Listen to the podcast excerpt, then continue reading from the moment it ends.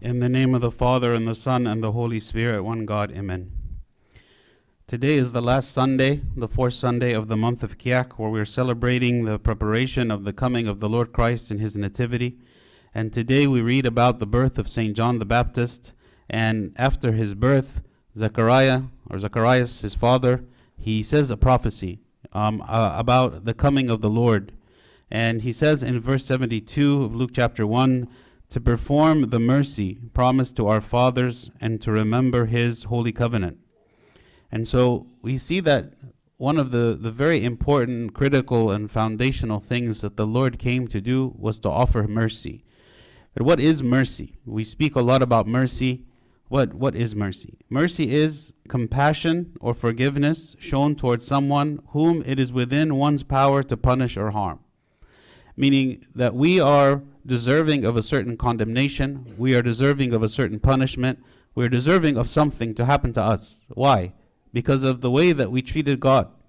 God created for us paradise, God created for us perfection, God put us in this paradise, and He offered us everything that would meet all of our needs, and yet we rejected Him, we rejected His gift of paradise, we rejected, and we went and chose to live our own way. And so, for this reason, there is some condemnation on us. There's some punishment on us. There's consequences of sin because we willingly and out of our free will chose to turn our back on God and the gift that He made for us.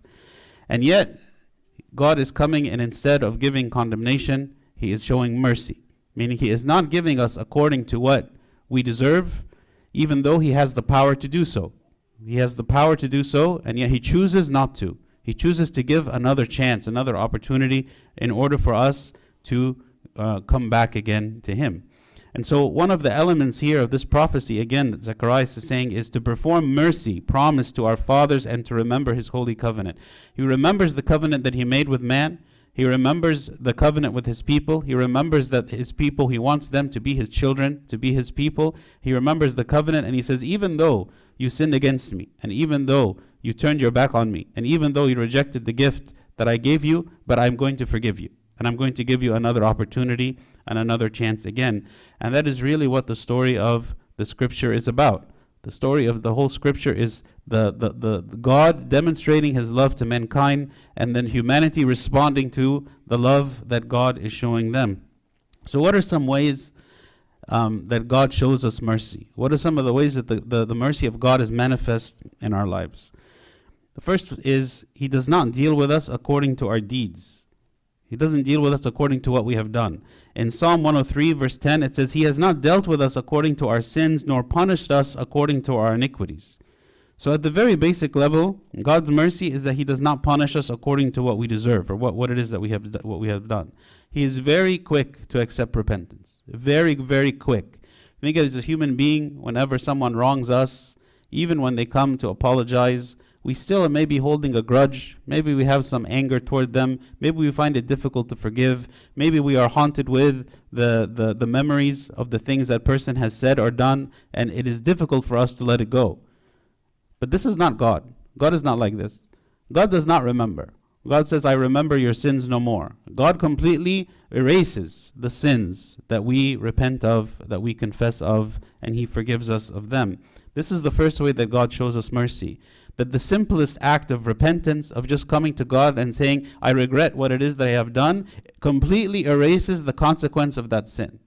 For those who are in Christ, completely erases the consequence of that sin, completely erases the, the, the, the, the condemnation that would come upon us because of the sin, because of the separation of God, completely removes. Completely removes. That's the first way that God shows mercy. He didn't have to be that way. God could have very easily said, No, I, I remember. I remember what you have done. And it is your fault because you have free will to choose, and you chose wrong. But God does not do that. God forgets, and He shows us, does not deal with us according to our deeds. The second way that God demonstrates mercy to us is that He chose to suffer and to die for us, not only just to die, but to die when we were undeserving.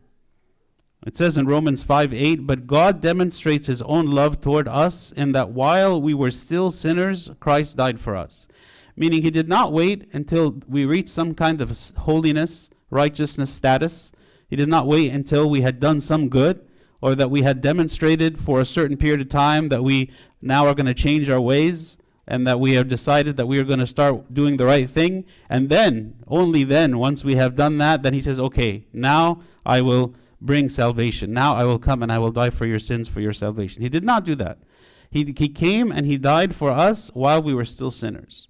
While we were still in the, in the maximum depth of sin, he says, No, this is, I don't want this to continue. I want to redeem you. I want to save you. I want to bring you closer to me. And again, not because you deserve so, not because you have done anything to deserve or to earn this gift of salvation, but because I love you, because of the love of God towards us.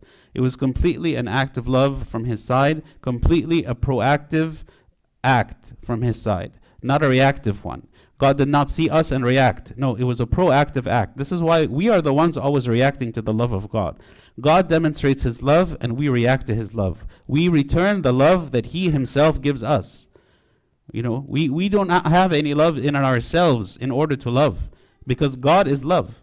So, in even the love that we show to God, what is the source of it? It is God Himself. That we are being filled with the love of God and that we are seeing His mercy, His love, His compassion on us throughout history and in our lives. And so we are responding with that same love in return. So that's the second way that the Lord performs mercy is He died for us while we were still sinners. The third way that the Lord performs mercy on us is that He is patient to bring us to repentance. In 2 Peter 3 9, it says, The Lord is not slack concerning his promise, as some count slackness, but is long suffering toward us, not willing that any should perish, but that all should come to repentance. Here, St. Peter, what he is speaking about is the Lord being slack concerning his promise to punish the wicked. This is what he's referring to. God says that he will punish the wicked. But maybe in our lives, and even when we cry out to God, when we have people who are harassing us, we have enemies of some sort, and we say, God, why are you allowing the wicked to, to remain? Why are you not why are you not destroying the wicked?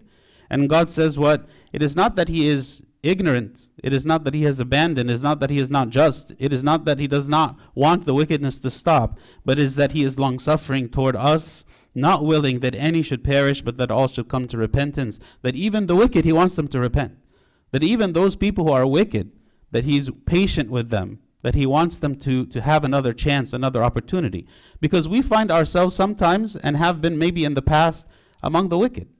That we would want for ourselves whenever we sin, that whenever we fall, that whenever we harm one another, that whenever we blaspheme, that whenever we, we, we fall into the various sins that we fall into, we do not want that in that moment of sin, that God comes to us and he says, Aha, I have caught you in your sin, and now is the time of judgment. We would not want God to do this to us. And so we also, when we forgive one another, we are doing acts of mercy. We are showing the mercy that God is showing to us, we're showing it to one another. This is the mercy of God, that He is patient, that even the sin that we commit a thousand times, ten thousand times, that he, he, he does not point us out and He say, I've got you. You, you, you, you, you sinned too much. Your sinning, your sin was too much, and so I will no longer hear your repentance. I will no longer accept it because you have sinned too many times. No, but actually, that is not the way that God operates. He says, I am patient toward you. I am patient, patient, more patient than any human, more patient than we can imagine. That he has been patient with humanity for thousands of years, and he remains to be still patient, and he remains patient with each of us individually. This is the mercy of God and the love of God. Number four, the way he, he, uh, he performs mercy with us, he does not hold our past mistakes against us. In Psalm 25, verse 7, it says, Do not remember the sins of my youth, nor my transgressions. According to your mercy, remember me for your goodness' sake, O Lord. Do not remember the sins of my youth. Okay, maybe now I've changed my ways. Maybe now um, I'm, I'm walking a different path. But I have many, many sins in my past. Many sins.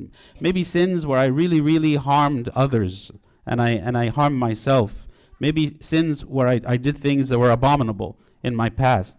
And you were saying, What? Do not remember my sins. Maybe we struggle ourselves to forget those sins. Maybe we struggle ourselves to deal with the, the, the, the memories of the things that we did and the things that we said and the people that we hurt and we look back at those days, and every time we remember, we cringe from, from just the memory of the things that we, we did and the way that we were. Maybe in our immaturity, maybe in our, our ignorance, maybe in our selfishness.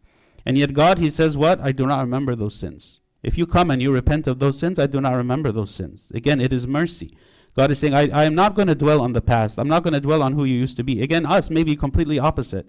How many times when we know of a person who at some point in their past did a certain thing that was not respectful, not respectable, that was that was wicked, and we never put it past them. We every time we see them, that's what we remember, and we label people as such. You know, like even even the way that we speak about like the people who have repented like in the scripture you know? Sometimes we we refer like to the adulterous woman. But the adulterous woman is not adulterous anymore. She she she she was forgiven. Like she repented i mean we call her that so that we know who we're talking about but do we consider her as do we consider her as an adulteress like do we consider when we see someone who is a sinner do we always remember them according to their sin because God does not do so. God does not label us as such.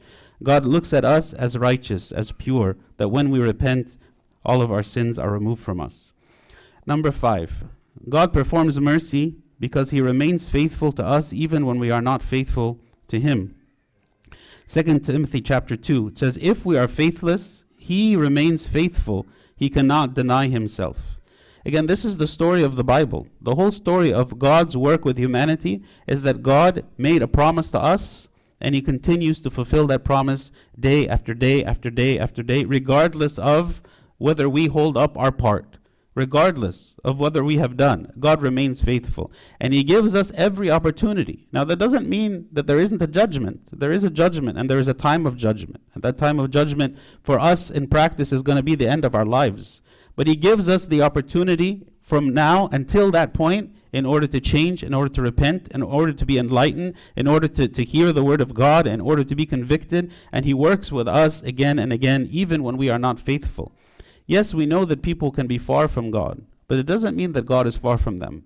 It doesn't mean that God has closed the door on them. It doesn't mean that God is still not knocking on the door of their heart trying to get their attention. Maybe they don't feel it and they don't hear it because they are so far. But God has not left. God has not abandoned. God has not just left the person completely without still trying to knock on the door and try to bring them again. The last point I want to mention of the way that God performs mercy is that He forgives freely, asking for nothing in return. And a really good um, example of this is the parable of the unforgiving servant. In this parable, says what? Therefore, this is Christ speaking about this parable. He says, Therefore, the kingdom of heaven is like a certain king who wanted to settle accounts with his servants.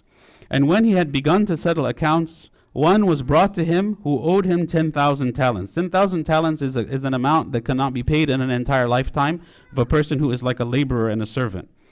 Um, and when he had. Uh, but as he was not able to pay, his master commanded that he be sold with his wife and children and all that he had, and that payment be made. This is the consequence of defaulting on this debt, is that you cannot pay it, so you yourself have to be sold. You yourself have to be sold in order for uh, the, the money to be used to pay the debt. Okay? The servant therefore fell down before him, saying, Master, have patience with me, and I will pay you all. Then the master of that servant was moved with compassion, relieved him, and forgave him the debt. The point of this is that the servant had no way to pay the debt. Even when he said, Forgive me, I will pay the debt, there was no debt that could be paid. Like the, the, the, the servant, even if he gave every all the money that he would ever make for the entire rest of his life, he still would not be able to pay back the 10,000 talents. So the idea here is just the fact that the servant was moved with a desire to repay. Just the fact that the servant asked for forgiveness and mercy, the master gave it to him. The master gave him mercy. He says, You don't have to pay back anything.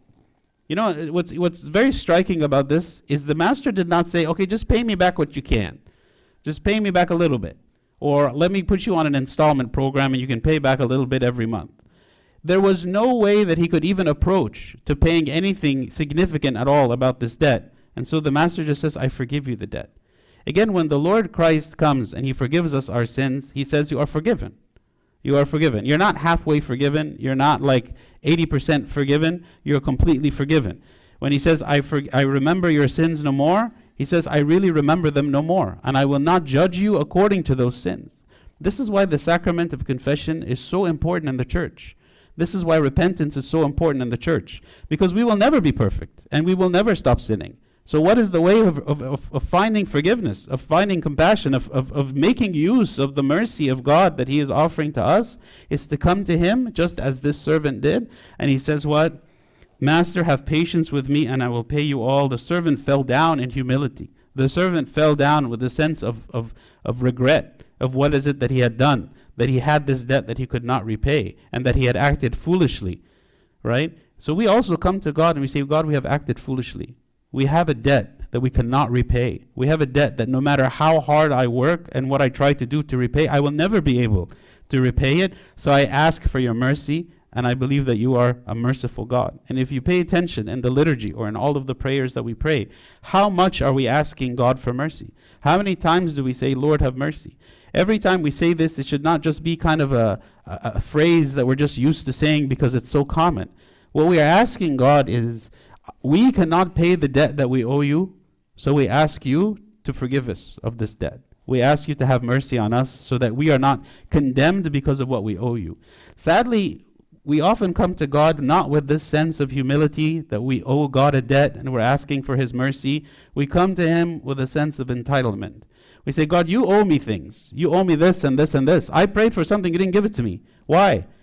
Uh, and, and, and maybe we become upset with God. God, why did you allow such and such to happen in my life? And I become upset with God. If we really look at things in the right way, we find that actually God is the one with the right to be upset at us. God is the one who should be upset at us for what it is that we done, what we have done. But He comes and He says, "What? I remember your sins no more." He says, "I have, I have forgotten your sins." He says, "I have had mercy on you." And says, "The master of that servant was moved with compassion, released him, and forgave him the debt." And this is what is the mercy of God. This is what the mercy of God looks like. And God also, as the parable continues, He says what? And then He wants us also to show mercy to one another. So we see in this beautiful um, story of the Nativity and what it is that the Lord did is in His incarnation, He came to offer us forgiveness. He came to offer us mercy and hope, even when we did not deserve it and at a time that we did not deserve it. So we ask that God always bring to our mind the, the, the, the realization of the depth of the love of God and the mercy of God, so that we walk in our life not feeling condemned, not feeling that, um, that we are trying to pay back a debt that we cannot pay, but that we've accepted that it is only through the, the, the sacrifice of Christ, it is only through the mercy of God that we have any value and that we have any, um, any hope of salvation at all. And we are thankful to God for that, and we're thankful to God for all that He does for us. And so we should always meditate and contemplate on the mercy of God. And may God grant us always to perform mercy to one another. And glory be to God forever. Amen.